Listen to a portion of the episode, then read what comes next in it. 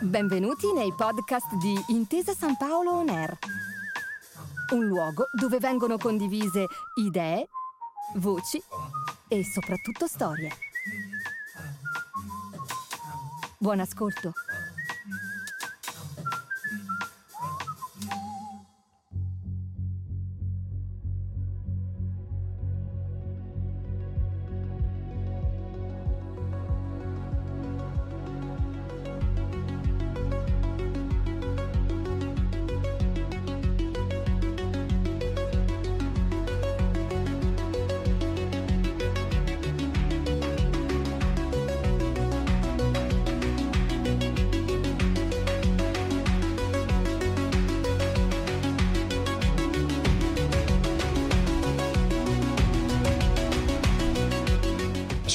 Messina, sono capo allenatore e presidente delle Basketball Operation dell'Olimpia Milano.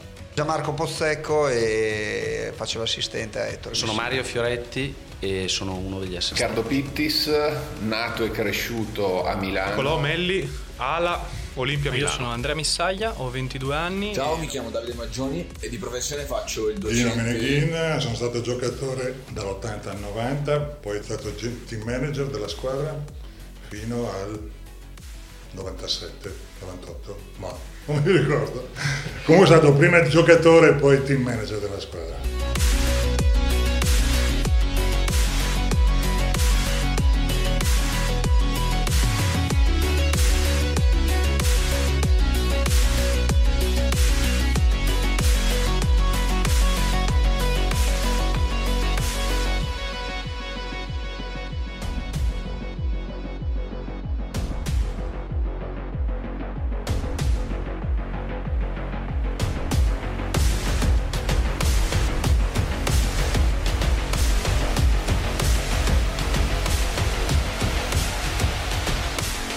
Sono tante le anime che compongono una squadra, una società, una comunità.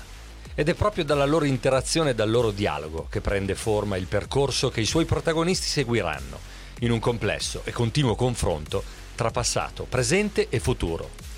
L'Olimpia Milano è una delle più importanti, amate, chiacchierate, odiate, discusse e ammirate società dell'intero panorama sportivo italiano.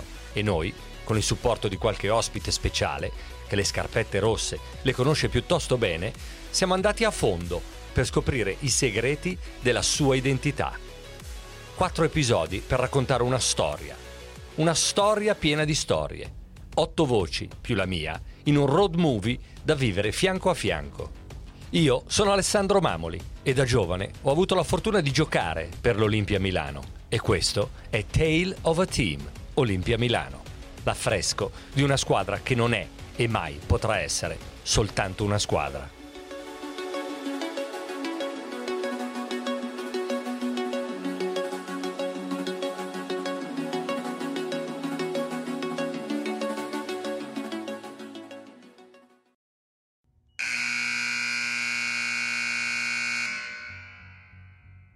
Mi permetto di raccontare un aneddoto. Eh, Quando sono arrivato, eh, l'Olimpia aveva per esempio un bellissimo contratto per usare il volo charter nelle trasferte di Eurolega, che è un benefit importantissimo nel corso di una stagione di 80-90 partite. Quindi aveva diciamo, un investimento e una situazione di primissimo livello.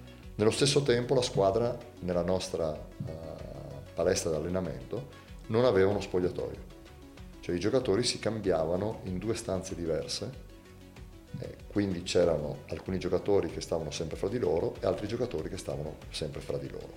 Questo secondo me era un momento di aggregazione molto importante. Ripeto, erano state fatte delle scelte che personalmente non, ho, non, non condividevo in tema di team building, tanto per usare una parola che va di moda. Quindi quello, eh, una delle prime cose che ho fatto, ho chiesto alla proprietà se era possibile fare dei lavori in questa palestra per poter avere uno spogliatoio unico che i giocatori vivessero anche come un po' la loro casa. Tutte le grandi organizzazioni hanno uno spogliatoio molto anche personalizzato. Noi non abbiamo nulla di lussuoso, però abbiamo adesso uno spogliatoio molto confortevole dove i giocatori chiacchierano, parlano, si fanno la doccia, scherzano, prendono in giro l'allenatore, tutte le cose che deve fare un gruppo. Eh, abbiamo, grazie al cielo, ancora però il volo charter, che è una cosa, ripeto, ripeto importantissima, e abbiamo un, un, una bellissima stanza video eh, insomma, con le fotografie delle squadre che hanno vinto qui, con eh, un senso di tradizione.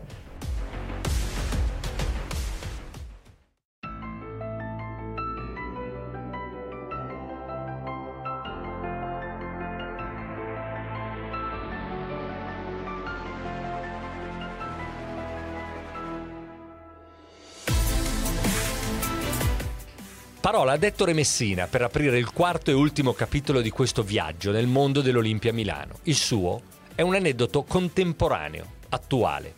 Eppure, a saper leggere tra le righe, il suo racconto è soltanto apparentemente banale, perché nei gesti e nelle scelte di questo grande uomo di pallacanestro si nascondono le chiavi del successo. Successo che si programma dietro ad una scrivania, ma che si concretizza poi nel campo, nel cuore dei giocatori e della loro chimica. Chimica che ha un solo importante punto d'incontro. Nel momento in cui vivi uno, uno spogliatoio, un, insomma, nel momento in cui nella vita puoi essere tante cose, padre, figlio, amante, marito. Gianmarco Pozzecco di spogliatoi ne ha vissuti e dominati parecchi, in diversi momenti della sua vita e della sua carriera. Noi abbiamo come dire, passato gran parte della nostra vita a essere giocatori di pallacanestro, ma non ti interroghi mai sul fatto di essere o non essere un leader, cioè tu ti comporti per come, per come sei e poi magari quando finisci la tua carriera magari dici ma forse in quegli anni lì rappresentavo qualcosa per...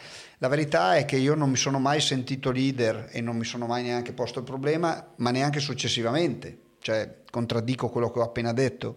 Uh, era un giocatore importante secondo me e questo voglio dire statisticamente è anche abbastanza evidente. Uh, ma all'interno di quella squadra secondo me il leader era la passione e, e il voler condividere delle emozioni.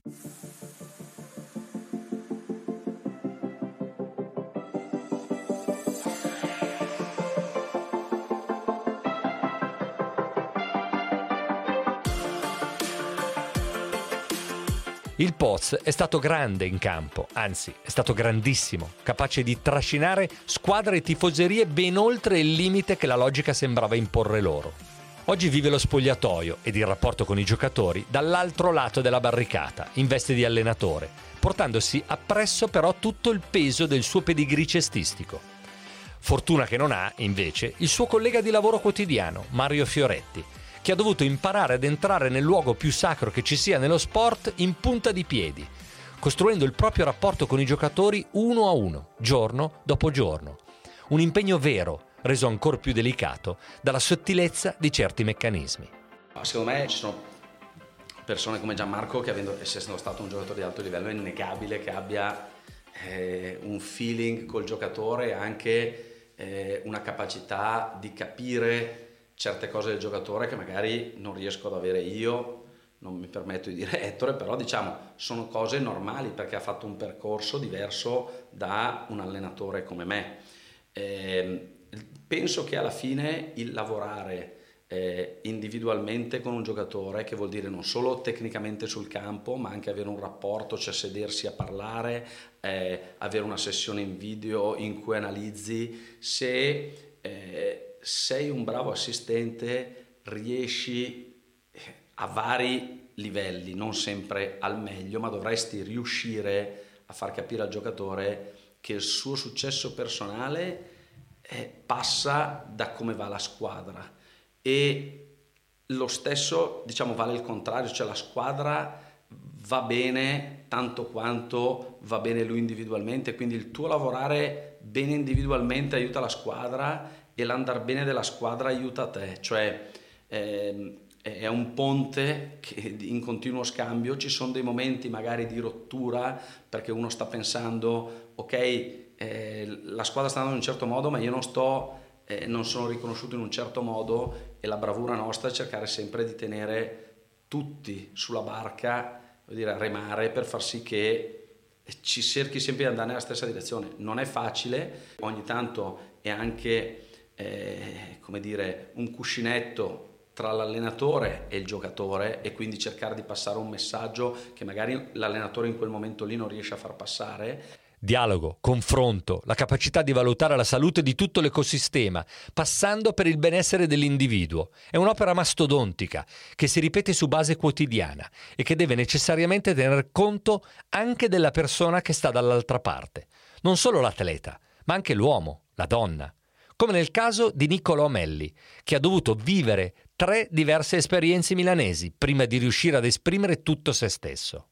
Allora, il, eh, il, percorso di Nicolò ovviamente l'ho vissuto tutto e quindi è normale che quando arriva un ragazzo giovane in una situazione, in un contesto eh, di cui abbiamo parlato fino adesso, non il contesto più semplice del mondo in cui performare, è chiaro che all'inizio eh, sei il ragazzo di bottega, sei quello che è arrivato qua giovane che deve dimostrare tutto, sei quello a cui magari ti mettono davanti un giocatore invece di darti la possibilità voglio dire, di esprimerti eh, per più minuti o avere più possibilità di sbagliare. Okay? Quindi siamo in una realtà molto competitiva, come dicevamo, e quindi all'inizio per un giovane non è facile perché devi, come dire, produrre nella, nel breve e quindi devi produrre qualità e non hai il tempo di avere quantità. E quindi Nicolò ha avuto un percorso eh, come penso sia normale per un ragazzo che arriva da noi a quell'età, e quando si è reso conto che per avere più riconoscimento e per avere eh, più spazio per quello che pensava di poter fare e che poi ha dimostrato di poter fare, ha deciso devo fare un cambiamento, cioè non posso più star qua, ma devo andare in un posto in cui sono libero di essere il Niccolò Melli che si deve esprimere in un certo modo e non sono più il Niccolò Melli che è arrivato qua a 18 anni con tutto da dimostrare. Penso che la cosa, ha, non penso, gli ha dato sicuramente ragione perché è davanti a tutto il percorso che ha fatto e ovviamente nel tornare adesso non ha più bisogno di mostrare niente a nessuno e ha solo la propria professionalità, etica, intelligenza e quindi voglio dire, ha tutto per, per fare le cose che ha fatto negli anni precedenti all'estero e che adesso può rifare qua senza avere il macigno di essere il ragazzino che deve fare. Bisogna tener conto di tutto nello sviluppo di un giocatore, senza dimenticare mai che la storia che si sta raccontando è soltanto vera a metà, al 50% perché l'altra metà della luna è custodita nella mente e nel cuore del suo protagonista, che quando la condivide, magari, decide di ancorarla molto più indietro, per integrare nella narrativa anche quello che sente definirlo di più. Il mio primo ricordo legato allo sport è la mia prima palla 2 ufficiale eh, nella palestrina secondaria del Palasport di Reggio Emilia soprannominato il bunker perché è completamente in cemento, il fondo, le pareti e tutto, quindi non molto buono per le mie ginocchia di bimbo e la prima palla 2 non avevo chiesto eh, consigli perché è una cosa diciamo molto, molto semplice no? la palla 2 però non sapevo se bisognava farla con la mano aperta o la mano chiusa allora io per, perché volevo vincerla a tutti i costi ho fatto la prima palla 2 con col pugno chiuso gli ho dato una botta alla palla incredibile questo è il mio primo ricordo sportivo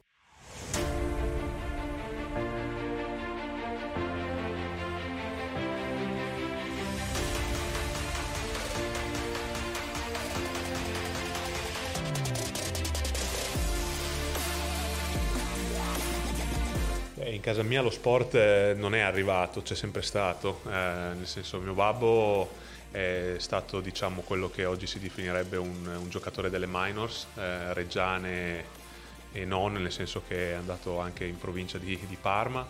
E invece mia mamma è stata una campionessa di pallavolo, lei, era, cioè lei è il, la campionessa di casa, ha vinto la medaglia d'argento alle Olimpiadi dell'84 a Los Angeles e quindi lo sport era, come dire, era forse insieme alla scuola erano i due temi principali no? a, casa, a, casa, nostra, quindi ehm, è, sempre stato, è, sempre stato, un elemento molto importante nella nostra educazione, è sempre stato lo sport eh, un, una fase, un momento eh, ben definito anche nella, nella, nella, quotidianità, nella giornata. Se non avevo allenamento comunque andavo fuori a giocare a pallacanestro, oppure fino a sei anni ho fatto i multisport eh, se non andavo in piscina, insomma c'era sempre un momento di sport in tutte le mie giornate. La vita intesa come crasi tra sport e famiglia. Un tutt'uno da vivere in equilibrio e con coerenza e che ti permette di crescere con i valori al posto giusto. Una forma mentis, quindi, che diventa anche modus operandi, lasciando in dote la capacità di comprendere ed accettare anche gli equilibri più sottili, che si possono trovare in un gruppo di lavoro o in uno spogliatoio. Eh, allora, leadership è, è, può voler dire secondo me tante cose, dipende anche qual è proprio il tuo ruolo all'interno della società. Se sei a, a, in cima alla piramide o se diciamo sei leader di quello che può essere un sottogruppo, come potrebbe essere una squadra, perché comunque ti devi relazionare con l'allenatore, col general manager, col presidente, ehm, con i dottori, insomma, dipende qual è il tuo ruolo, oppure se invece sei il capo della, della, del, insomma, de, dell'entità, allora un, sono due tipi di leadership.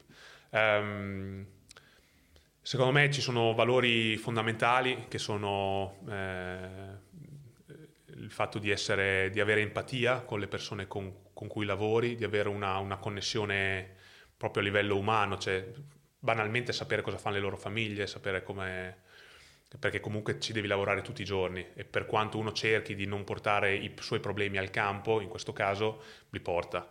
E quindi secondo me anche capire no, che cosa sta attraversando uno, che cosa sta pensando, perché magari ha certe reazioni.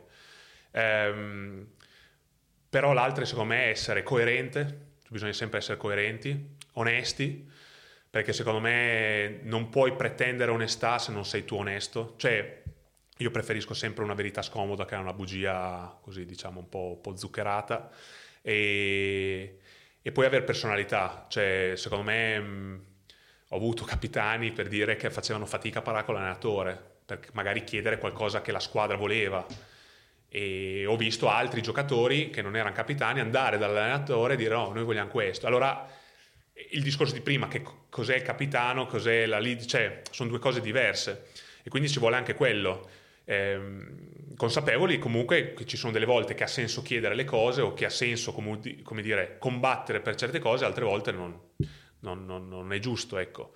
E, e, poi capire, questo magari si lega più al punto 1, cioè cercare di mettersi nei, nei, panni degli altri anche, perché comunque sì, è vero che magari cioè, tu vai a parlare con l'allenatore in questo caso, però anche l'allenatore magari ha i suoi pensieri, cioè, non è un foglio bianco l'allenatore, quindi non è detto che lui accetti, e c'è anche un suo punto di vista che può essere altrettanto giusto come il tuo, e quindi secondo me lì si tratta di trovare un, un punto di, di, unione, fermo restando che è l'allenatore che decide alla fine, Beh, il capitano o il, diciamo, il leader dello spogliatoio può fare quello che vuole, ma è l'allenatore che decide. Ehm, però io quello che ho apprezzato di più dei leader con cui ho avuto a che fare, dei, degli allenatori con cui ho avuto a che fare, è stata secondo me la qualità principale essere, essere onesti e coerenti. Questa è la cosa che poi alla fine paga sempre e alla fine permette a quelli che teoricamente ti dovrebbero seguire di sapere dove stai andando. E in quanto leader, secondo me, bisogna fare, un, bisogna fare questo. Per me l'atleta che incarna nel modo migliore o comunque maggiormente lo spirito milanese è Melli. Niccolò Melli è stata una bandiera del club. Una leadership evidente, marcata, quella di Niccolò. Un carattere naturale, eppure forgiato dai fallimenti e dalle ripartenze. E non è un caso che questa indole esca dallo spogliatoio influenzando positivamente tutta la squadra e arrivando persino sugli spalti, dove Andrea, grande tifoso Olimpia, la riconosce con chiarezza eh, è cresciuto qui, ha vinto lo scudetto se non ricordo male e poi ha provato delle varie esperienze in giro per l'Europa, è andato in NBA dove ha giustamente fatto il suo e si è ritagliato un ruolo importante e poi è tornato quest'estate a Milano per concludere un po' il cerchio che aveva iniziato con la sua crescita da, da giovane, dato che gli inizi appunto erano stati con noi e lui per me incarna perfettamente lo spirito milanese, lotta, si, appunto si sbatte in difesa eh, gioca per la squadra, è legato ai tifosi, i tifosi lo amano. Io personalmente lo amo, poi comunque in generale i tifosi di Milano lo vedono come una bandiera del club, quindi sicuramente la risposta migliore è Nicolo Melli. Apprezzo tantissimo anche la verve, la voglia che ci mette il Ciaccio Rodriguez, perché si vede poi dopo una palla recuperata, dopo un canestro, quanto esulta, quanto è coinvolto, un giocatore pazzesco, Rodriguez da amare, però sì, ci sarà un motivo sicuramente se sono entrambi i co-capitani di questa stagione co-capitani che hanno guidato la squadra alla vittoria del ventinovesimo scudetto e che poi il destino ha separato, con Melli ancora al timone dello spogliatoio Olimpia e il Ciacio che ha salutato quelle stesse mura che ha a lungo chiamato casa.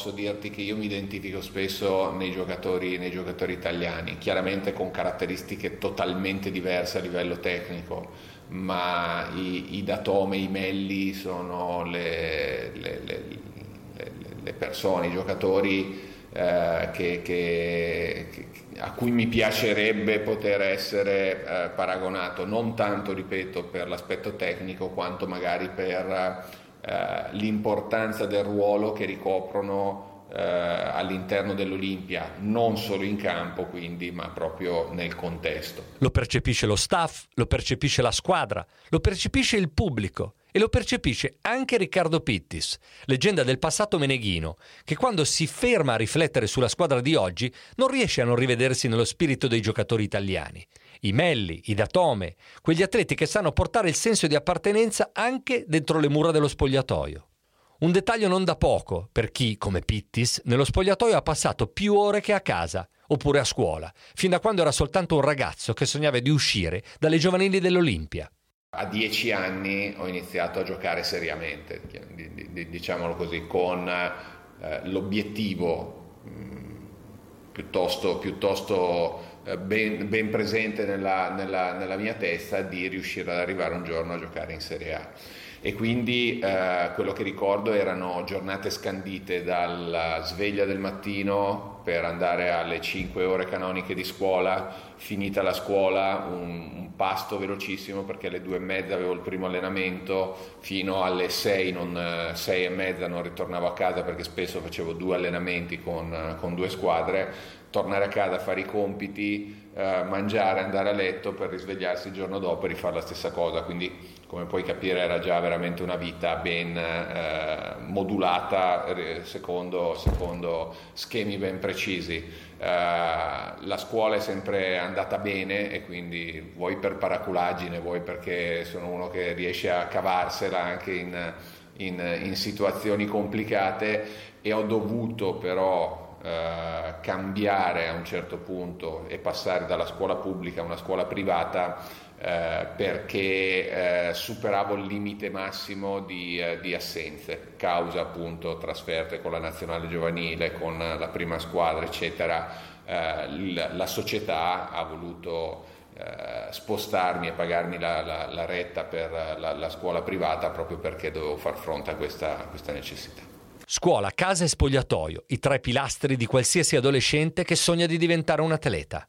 È un percorso magnifico, pieno di rischi e di paure, di momenti no e di dubbi, ma che sa restituire al mondo uomini e donne con una rinnovata passione per la vita e con raffinate skills sociali. Poi c'è da dire che ogni storia è unica e per ogni Pittis nato con il basket nel DNA c'è un Dino Meneghin che ha trovato la via del canestro molto, molto più tardi. Allora, lo sport è entrato un po' dentro di me, diciamo così, a scuola, quando ho cominciato a fare atletica leggera, facevo peso e disco nelle scuole medie. E sono arrivato secondo ai provinciali nel getto del peso. E poi invece mi sono avvicinato al basket per caso, ho pensato a vedere una partita di basket fra scuole ehm, e l'allenatore di una di queste squadre era il professor Nico Messina, che era anche l'allenatore della giovanile dell'Ignis. Mi ha visto perché ero così alto, ero molto più alto dei miei coetanei e da lì è nato tutto. Vieni domani a fare allenamento, per cui è cominciato così per caso. Se non fossi andato a vedere quella partita di basket, probabilmente non, non avrei neanche cominciato. Ma tutta colpa di quel pirla del professore di ginnastica, perché a Varese negli anni 60 c'era già la, la Ignis Varese che era già un mito. Per cui un prof che mi vede uno così alto, così giovane, dice fai basket Invece lui era malato di atletica leggera e mi è stradato lì.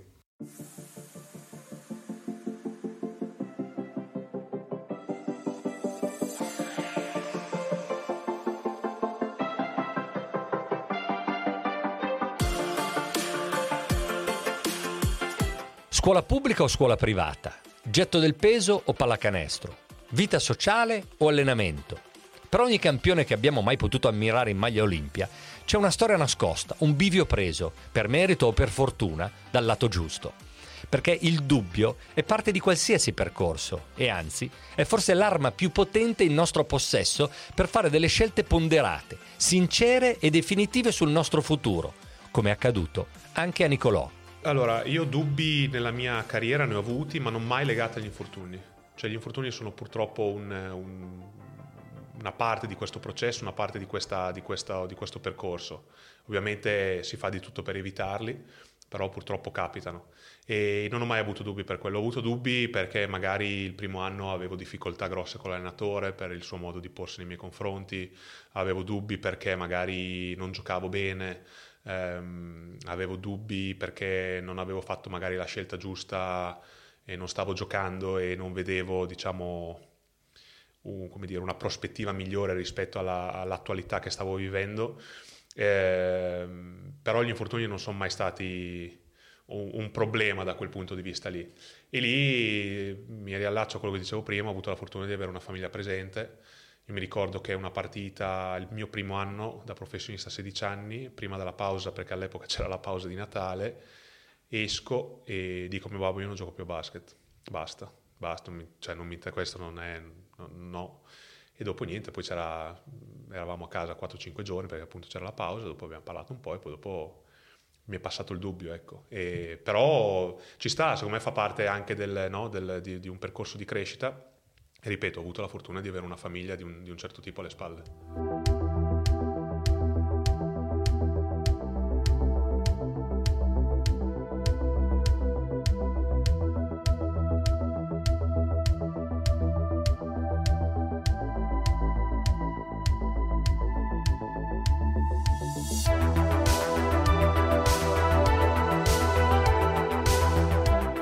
Grandi famiglie aiutano a creare esperienze positive quando si parla di sport, ma, come recitava una magnifica reclame di tanti anni fa, più che un pennello grande, serve un grande pennello per tinteggiare di fresco una stanza.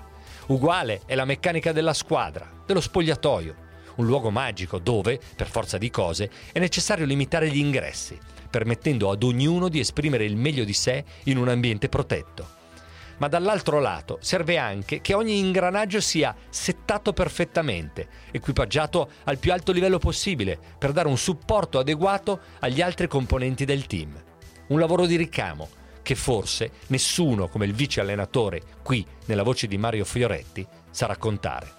Che è un ruolo eh, appassionante perché ti, ti pone di fronte a un sacco di mansioni, cioè devi essere capace eh, di, di, diciamo, di fare una parte di allenamento, di essere capace di valutare un giocatore in prospettiva futura, di essere capace di lavorare individualmente con un giocatore, devi essere capace di avere delle competenze anche tecnologiche per eh, essere in grado di produrre diversi tipi di scouting di un certo tipo. E quindi avvincente secondo me perché è in continua evoluzione e anche all'interno della stessa giornata ti trovi a fare tante cose ed è impossibile che fai una giornata in cui non sei eh, preso e stimolato.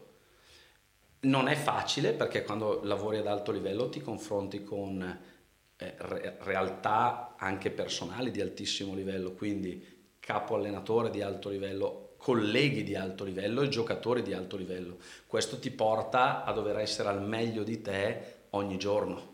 Il lato positivo è, uno potrebbe pensare, stressante perché ogni giorno devo arrivare qua e devo spingermi al limite ogni giorno, però con lo spingerti al limite poi ti, ti, rendi conto che pian piano ti migliora anche come persona, perché il riuscire a essere ogni giorno, passami sul pezzo e ogni momento riflessivo per dire la cosa giusta, dare il consiglio giusto, fare la cosa giusta per il giocatore o per il capo allenatore o per un tuo collega, pian piano ti porta secondo me ad approcciare le cose in maniera migliore anche come persona. Credo che le nuove generazioni hanno, sono nella maggior parte dei casi ragazzi più insicuri o più spaventati, perché affrontano un giudizio pubblico attraverso i social media che molte volte li intimorisce. Migliorare come persona significa anche imparare a dialogare con chi è cresciuto in un contesto diverso, non fosse altro, che perché nato in una generazione successiva alla nostra. Un'accortezza importante che permette allo spogliatoio di parlare una lingua comune, sempre, a prescindere dalla cultura e dagli anni che passano. Qualità da affinare nel tempo, come ha potuto apprendere anche coach Ettore Messina.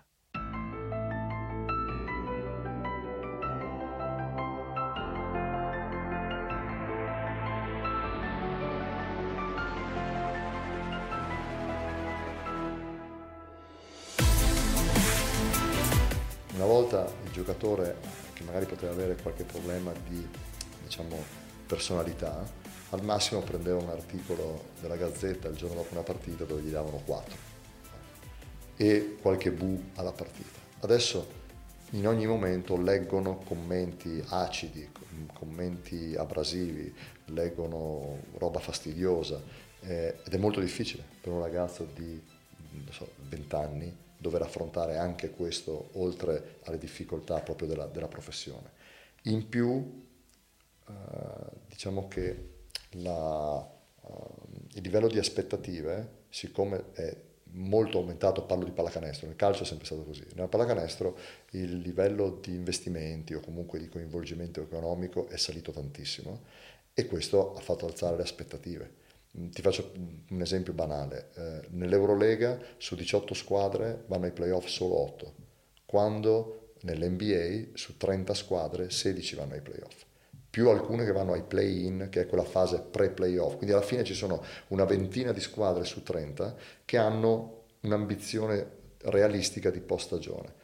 Quindi molto più del 50%, sensibilmente meno del 50%. Questo crea un, un livello di aspettative, tensioni, arrabbiature se non, se non ce la fai perché abbiamo investito un sacco di soldi, bla bla bla bla, che si riversano sui giocatori e gli allenatori. Poi è cambiata la comunicazione, cioè i ragazzi di adesso hanno una eh, così, un, un, una finestra di attenzione molto più ridotto, quindi non puoi fare riunioni lunghe perché si perdono. Uh, tutti abbiamo imparato, anche i dinosauri come me, a usare di più WhatsApp, a usare magari un messaggio, pum, con una fotografia o con una clip di 5 secondi o con qualcosa che ha detto o fatto un grande giocatore, pum, per usarlo, no? o Instagram mentre invece prima facevi più riunioni, più filmati, stavi più lì, eh? adesso c'è una comunicazione un po' più veloce che però devi mirare probabilmente con ancora più qualità. Generazione dopo generazione, lo spogliatoio è la casa di chi lo vive, di chi lo abita e di chi porta la propria esperienza all'interno delle sue mura. Il giocatore oltre il giocatore, per funzionare al meglio, si deve tener conto delle trasformazioni che gli uomini e le donne che lo popolano stanno attraversando. Non solo atleti, ma anche figli, padri, madri, mariti, mogli. Tutto concorre alla qualità della vita di un giocatore di pallacanestro e molto spesso è la vita stessa ad offrirti lo spunto per diventare un professionista migliore. Mia figlia mi ha arricchito in tante cose, questo senza ombra di dubbio. Nicolò, per esempio, è da poco diventato papà e questo ha di certo cambiato i ritmi e le priorità della sua esistenza. Però una volta un, una persona mi ha detto che viveva lontano dalla, dalla, famiglia, che è una cosa che io faccio fatica a immaginarmi di, di fare, lui mi ha detto secondo me non è importante la quantità del tempo, è ovvio che ci deve essere ovviamente un minimo, eh, però è importantissimo la qualità. E questo è vero. Infatti io ad esempio adesso non è che tolgo dei, dei, dei minuti o delle ore ai miei allenamenti per stare con, con mia figlia. Io faccio quello che devo fare, consapevole che poi questa cosa mi farà, come dire, stare più tranquillo anche nei momenti in cui sono con mia figlia. Perché se magari tiro via qualcosa dall'allenamento, non sono a posto con me stesso, magari faccio una... Allora magari poi nel momento in cui sono con mia figlia dico, cavolo, però potevo farlo, potevo... E invece secondo me è importantissimo la, la qualità. Poi mia figlia inconsapevolmente l'anno scorso che non giocavo mai in NBA mi ha, tra virgolette, salvato. Eh, perché io tornavo a casa vedevo lei e, e quell'allenatore non mi faceva giocare da, da, un certo livello di insulto arrivava a un livello più basso di insulto. E quindi ti cambia ovviamente ti fa mettere le cose in più prospettiva. Eh, detto che comunque una sconfitta non mi fa ancora dormire la notte quello è. Invece lei mi fa dormire la notte questo è, questo è fondamentale. Mettere le cose in prospettiva aiuta sempre, sia essa una prospettiva familiare, sociale oppure storica. Lo spogliatoio è un luogo magico che nasconde tutti i segreti della bellezza dello sport e che ha il potere di unire, decennio dopo decennio, le anime di chi lo ha sentito proprio almeno per un giorno. Diventa così uno spazio condiviso, dove passato e futuro mescolano le proprie idee, lasciando aperta per i tifosi la porta dell'immaginazione. Allora, fra le leggende del passato dell'Olimpia che avrei voluto vedere giocare dal vivo, c'è sicuramente, vabbè, il sogno penso di ogni ragazzo che abbia visto gio- giocare Danilo di vedere la coppia padre e figlio sullo stesso campo a giocare letteralmente insieme a divertirsi. Quindi c'è quello che avranno fatto loro in casa nel campetto fuori nel loro, ba- nel loro campetto da basket ovunque tu l'avresti voluto vedere però su un parquet effettivo. Mentre l'altro rimarrà sempre vabbè Bob McAdoo semplicemente per i racconti che mi ha fatto mio padre, proprio questa cosa del grande campione che è già tale, che arriva a Milano, dove arriva e probabilmente la gente pensa che arrivi solamente perché vuole farsi un po' della bella vita in Italia, strappare via i soldi, e invece ha dato quella mentalità vincente alla squadra che gli mancava e ha fatto vedere che nonostante tutto si può ancora sputare sangue, sudore e lasciare un campo solamente in ginocchio letteralmente. Quindi questo è il grande giocatore che avrei voluto vedere, anche perché letteralmente ha detto che era dominante, cioè non, non potevi marcarlo in, in alcun modo. Dal Gallo Signor al Gallo e basta, un figlio d'arte diventato poi simbolo di Milano nel mondo. Da Melli a Meneghin, andata e ritorno, in un gioco di vasi comunicanti che mette in relazione chi ha reso grande l'Olimpia e chi continua a soddisfarne le aspettative.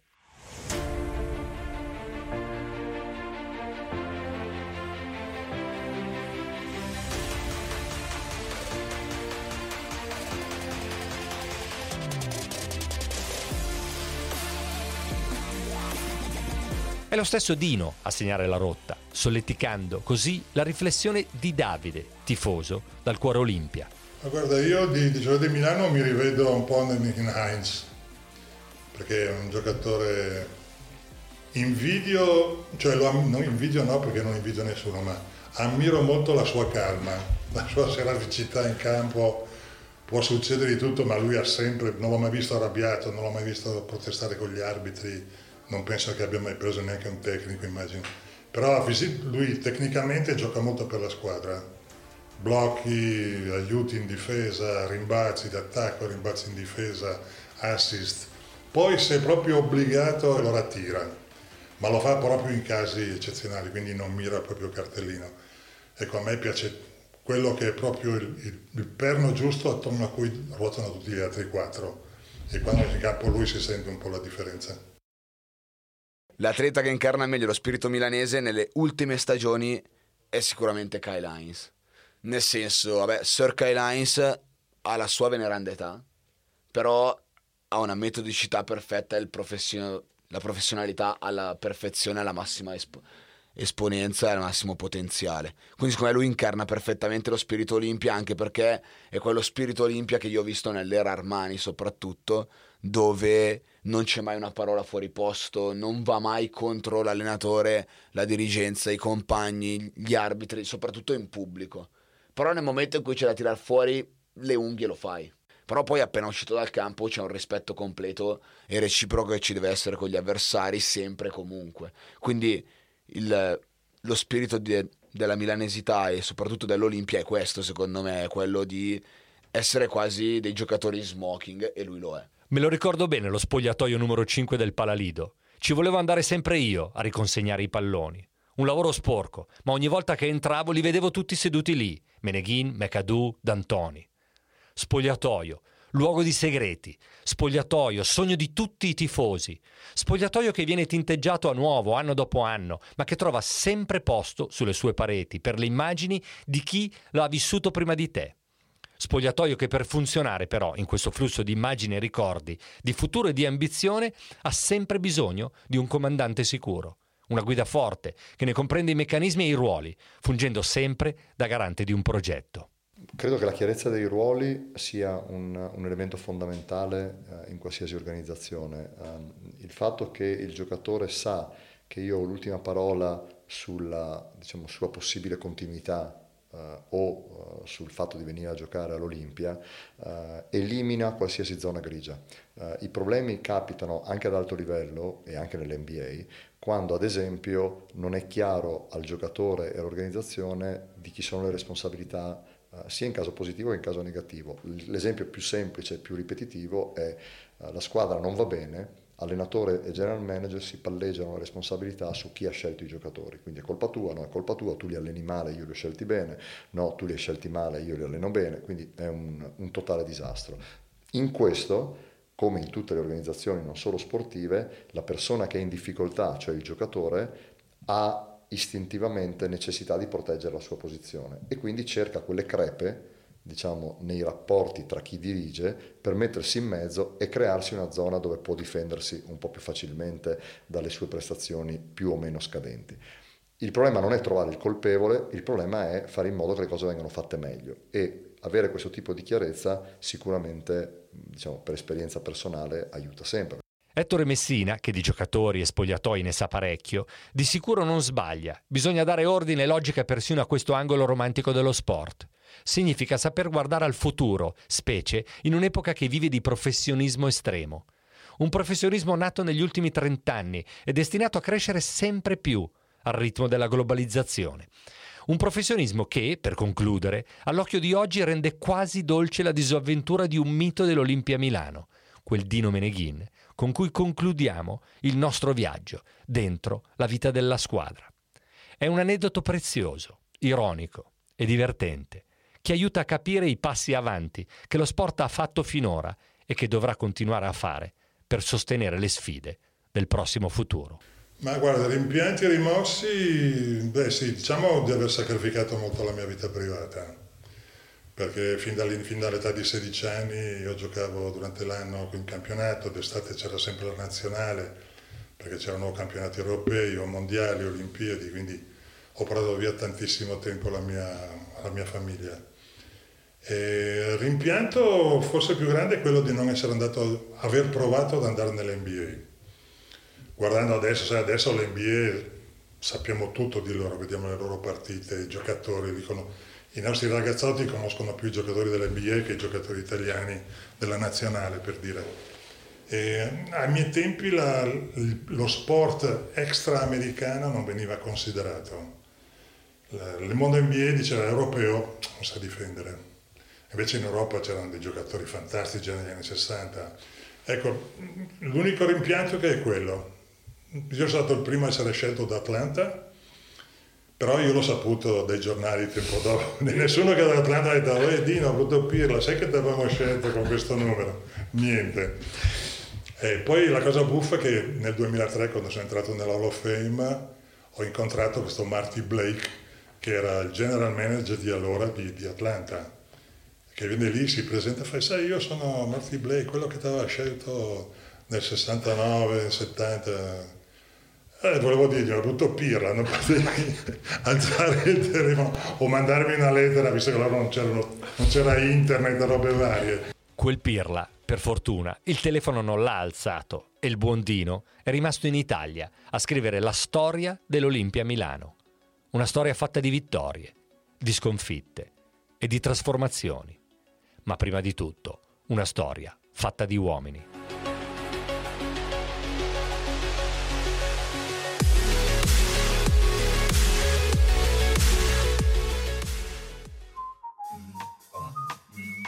Grazie per aver ascoltato i podcast di Intesa San Paolo On Air. Al prossimo episodio.